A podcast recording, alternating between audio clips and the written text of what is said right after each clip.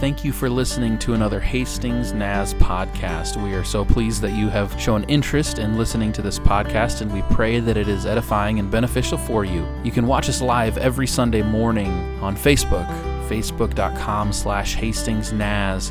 Uh, and if you are so inclined, you can support the ministries of the church by going to hastingsnaz.org slash give. Hope you enjoy this sermon. Grace and peace. This morning, church, we continue in our series for Easter, for the season of Easter, called Genuine Christianity. And we continue in the short letter at the end of the Bible, First John. Uh, and this morning, I'm going to read from First John chapter 2, starting at verse 28, continuing on to chapter 3, verse 11. Uh, follow along uh, with this reading this morning, will you, church? And now, little children, abide in him, so that when he is revealed, we may have confidence and not be put to shame before him at his coming. If you know that he is righteous, you may be sure that everyone who does right has been born of him. See what love the Father has given us, that we should be called children of God, and that is what we are. The reason the world does not know us is that it did not know him. Beloved, we are God's children now. What we will be has not yet been revealed. What we do know is this when he is revealed, we will be like him, for we will see him as he is. And all who have this hope in him purify themselves, just as he is pure. Everyone who commits sin is guilty of lawlessness. Sin is lawlessness. You know that he was revealed to take away sins, and in him there is no sin. No one who abides in him sins. No one who sins has either seen him or know, known him. Little children, let no one deceive you. Everyone who does what is right is righteous, just as he is righteous. Everyone who commits sin is a child of the devil, for the devil has been sinning from the beginning. The Son of God was revealed for this purpose to destroy the works of the devil. Those who have been born of God do not sin, because God's seed abides in them. They cannot sin because they have been born of God. The children of God and the children of the devil are revealed in this way. All who do not do what is right are not from God, nor are those who do not love their brothers and sisters. For this is the message you have heard from the beginning that we should love one another. Amen. The written word of the Lord for us today. Thanks be to God. Amen. Amen.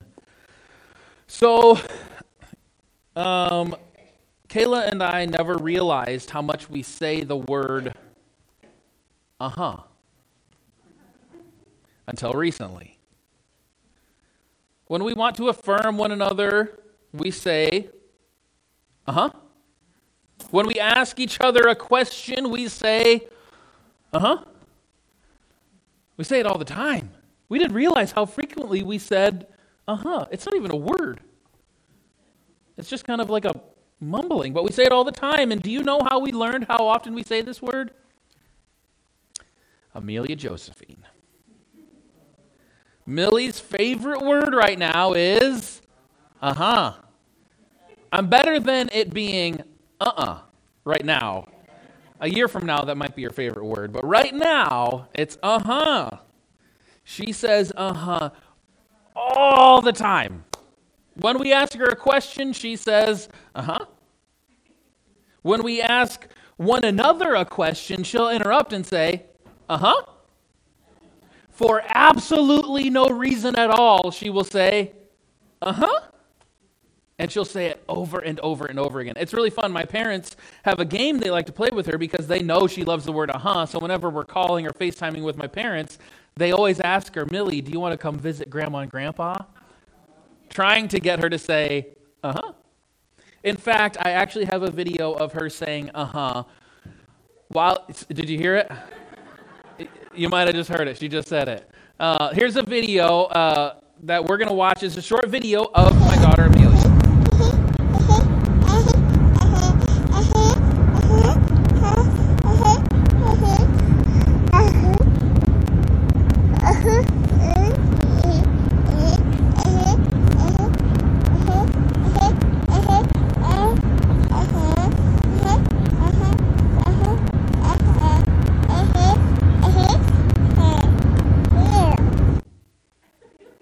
goes and goes and goes saying, uh huh, uh huh, uh he, uh huh, over and over again. And we didn't realize how much we said it. We say it all the time, but this, this is what kids do, isn't it? Kids become a reflection of their parents. And kids reveal to parents their own behaviors. Sometimes parents don't realize how they act until they see their kid doing the same thing. Kids mimic their parents. And parents, if you have multiple kids, she's on a roll now. She's just she's just saying it. Parents of multiple kids, if you really get kind of if one of your kids gets under your skin a little bit, it's probably because they're reflecting you back to them, back to yourself. It's probably because you see you're seeing yourself in them. Kids take on the practices of their parents. And it's not just little kids who do this. It's adult kids too. The older I get, the more I find myself taking on the habits and the mannerisms of Mark and Debbie. In fact, just this week, I had a memory on Facebook where Tom Gibbons commented on one of my dad's videos on Facebook and said, Oh, well, now I know where Danny gets the way he talks to the church. And it was like, Oh, great. Didn't we all like swear that we were not going to t- be our parents when we grew up? We all promised we, want, we weren't going to be our parents, right? Didn't we put that in writing at some point in our adolescence? Then how did we all become our parents? Did you ever in your adult life find yourself saying things like your parents or reacting to things like, like your parents did? The older I get, the more I have to fight against becoming Mark and Debbie. There are times that Kayla will say to me, Okay, Debbie. Or, Okay, Mark when I'm mimicking them particularly strongly. And I don't even know I'm doing it. That's what a good spouse does. It helps you reveal when you're becoming like your parents. It's almost like we're helpless at becoming our parents, the way they speak, their facial responses, their mannerisms, their behaviors. And there are sometimes that you can tell what family people are from by their behaviors. Maybe you don't maybe you don't know this person, but you know the broader family and you see how they talk or see how they act, and you're like, oh, you must be a fill in the blank. I've had people say to me, oh, you must, you must be a Quanstrom. I can tell because sometimes it's the hair. Uh, oftentimes they say, oh, you got the Quanstrom hair. Um, but other times it's, oh, you sound very much like Mark, or wow, you sound like Ryan. And, and so I, I often get, oh, you must be a Quanstrom. Behaviors and habits reveal our family of origin. Now, I would say our behaviors don't make us a part of our family of origin, but they reveal it. So it's not that Millie is our child because she says, uh huh. That doesn't make her our kid. She says, uh huh, because she's already a part of our family. Because that's who we are and that's what we do. She doesn't become our child by her behaviors any more than I become a Quanstrom by becoming by behaving like my parents. That's not how it works. It's kind of the other way around, isn't it? I became like my family because I'm already in the fam. I'm already in it. The behaviors, the responses are derived from our families of origin. They don't gain entrance into that family. They reveal the family that you're a part of. And when we read First John, one of the last epistles in the New Testament, I think it's really easy to read this passage and think, oh, geez, that's kind of heavy. I don't know what your reaction was as I was reading it this morning, but it was kind of like anyone who's, anyone who sins is a child of the devil. Oh, geez, am I a child of the devil? Or maybe we read this passage and we think, Uh, I need to be better. I need to work harder. Everyone who commits sin is guilty of lawlessness. No one who abides in him sins. No one who sins has either seen him or known him. Well, geez, man. What do you do with that? You just need to be better at not sinning, right? Just work harder at not sinning. Well, a quick lesson in reading the Bible, church. Don't derive your understanding of sin or holiness from one or two verses. We read the Bible as a composite, as a whole. So, yes, these verses are significant and, and important, but we need to recognize that these verses are part of a larger story. And we take the whole narrative of Scripture to, to derive our understanding of who God is and what God's relationship is to us. Because if you remember from last Sunday, what did we read in the first chapter of First John? The same author who wrote that who wrote this, the same author who wrote no one who sins has seen him or knows him also wrote at the beginning of this little letter, if we say we have no sin, we deceive ourselves. The same author said that we must confess our sins. So, which is it, church? Acknowledge your sins, confess your sins, or have no sin at all. Well, perhaps the remedy for sin is to bring it into the light. Maybe the remedy for sin is not to pretend like you don't have any. Maybe the path towards holiness and righteousness is through confession. Maybe the author can say, have no sin, and the, and the way to eliminate sin from our life is through confession, through bringing sin and shame to light.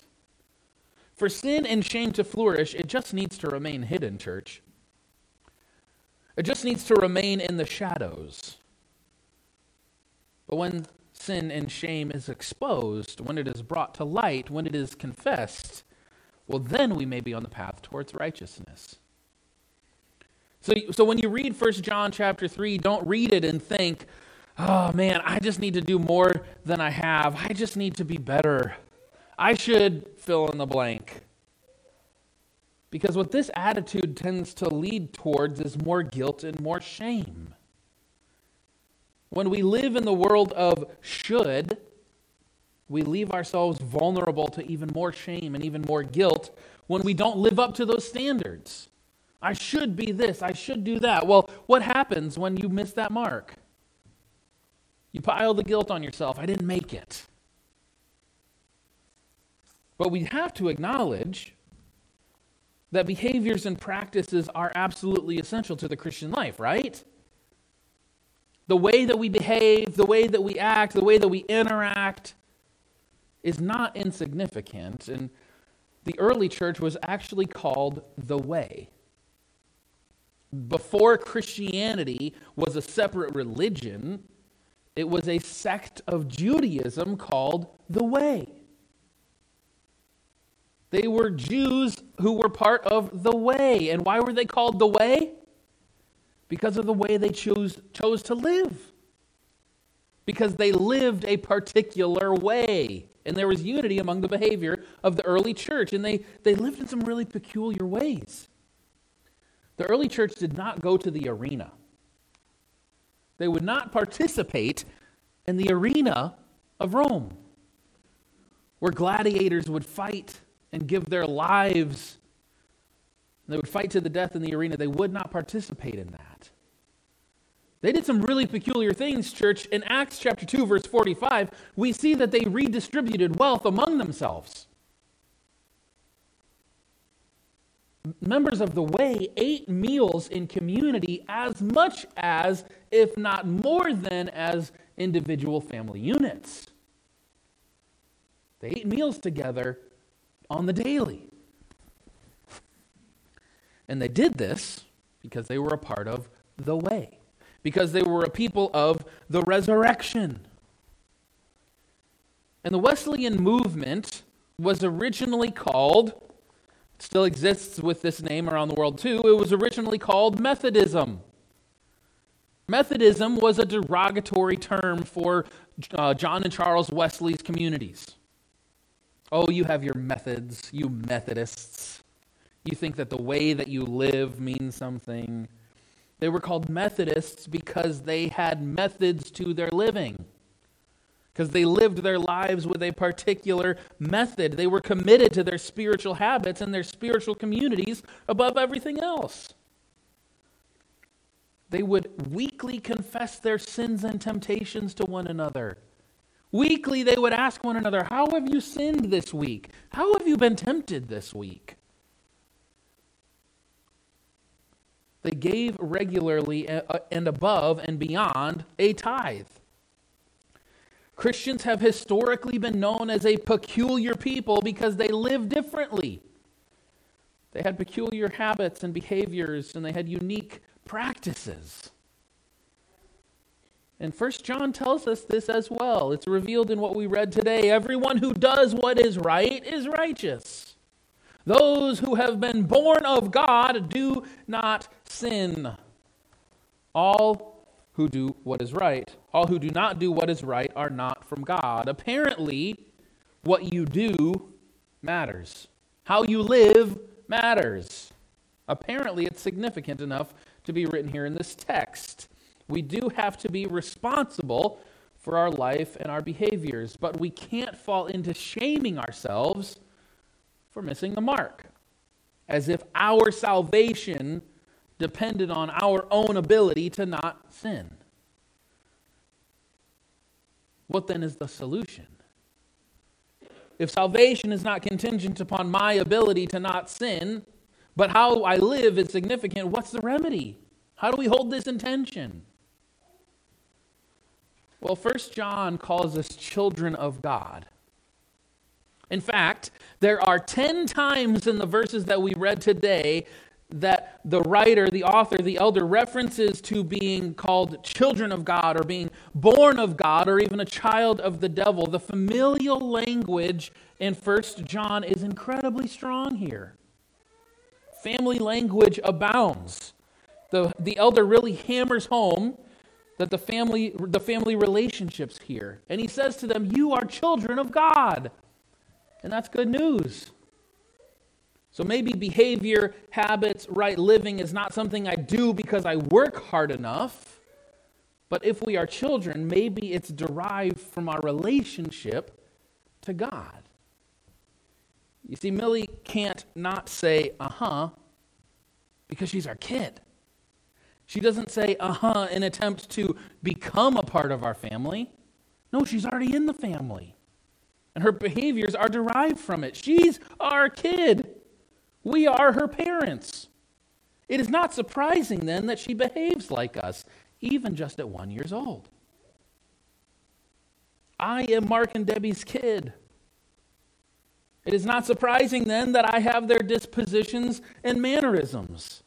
I don't act like a Quanstrom in order to try and become a part of the family. I'm already there.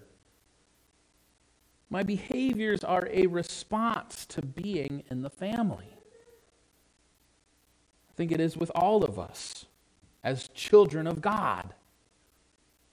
Our behaviors, our habits, our practices, our actions, our interactions are a response to being in the family of God. Not that they grant you salvation, but that they are a response to your family. And the good news is that you don't need to do anything to become a member of God's family. You're already in it. You're already a child of God. You are beloved. And as a child of God, the good news is that you are able to respond in the way that your Heavenly Father does. You are able to respond like your Heavenly Father with patience,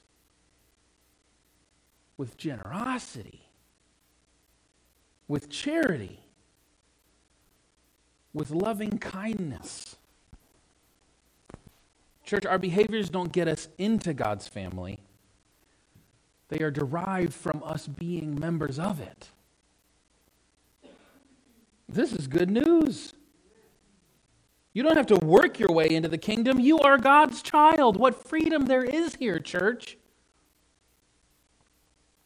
And as God's child, we are now able to respond to this world in love. And we can do this. Why? Because of the resurrection of Jesus Christ. Because the old ways of living have been defeated. Because the ways of, of death and destruction, the ways of violence and anger don't get the last word. No. Love is victorious, peace reigns, goodness and charity and generosity are more real because of the resurrection of Jesus Christ. Chapter 3 begins by recognizing who God is. See what love the Father has given us. Do you know you are beloved by your Heavenly Father? Do, see what love the Father has given us that we should be called children of God. This is how chapter 3 begins, and it ends with our response. At the end of that chapter, it says, We should love one another. Because our Heavenly Father has loved us, guess what? We now have the ability to love one another. God is love, and we are God's children. Therefore, as members of God's family, we live in such a way that God does. We are able to have the response of our loving Father. Genuine Christianity looks like being responsible, being able to respond in a loving way. We are made able to live lovingly as a response to God's love for us. It's not that we have to live lovingly, it's that we can. So that we're able. We don't have to seek retribu- retribution. Church, we don't have to seek vengeance. We don't need to avenge we don't even have to defend ourselves. We don't have to respond in anger. We have an advocate. Vengeance is mine, says the Lord. Live like Christ, who sought not his own security. We don't have to live according to the former ways because Christ has been resurrected. Those former ways have been put to death. So now we can have patience. We can have joy. We can have faithfulness. We can have peace. We can have kindness. We can have self control. We can have generosity and we can be gentle because we are a part of the family of God. Because of the resurrection of Jesus Christ. No, church, we can respond to this world and we can respond to one another in love because we are already God's children. And this is who our God is. And as God's children, we mimic God. So if God is a loving being, guess what? We can be as well. Church, He is risen. He is risen indeed. Amen.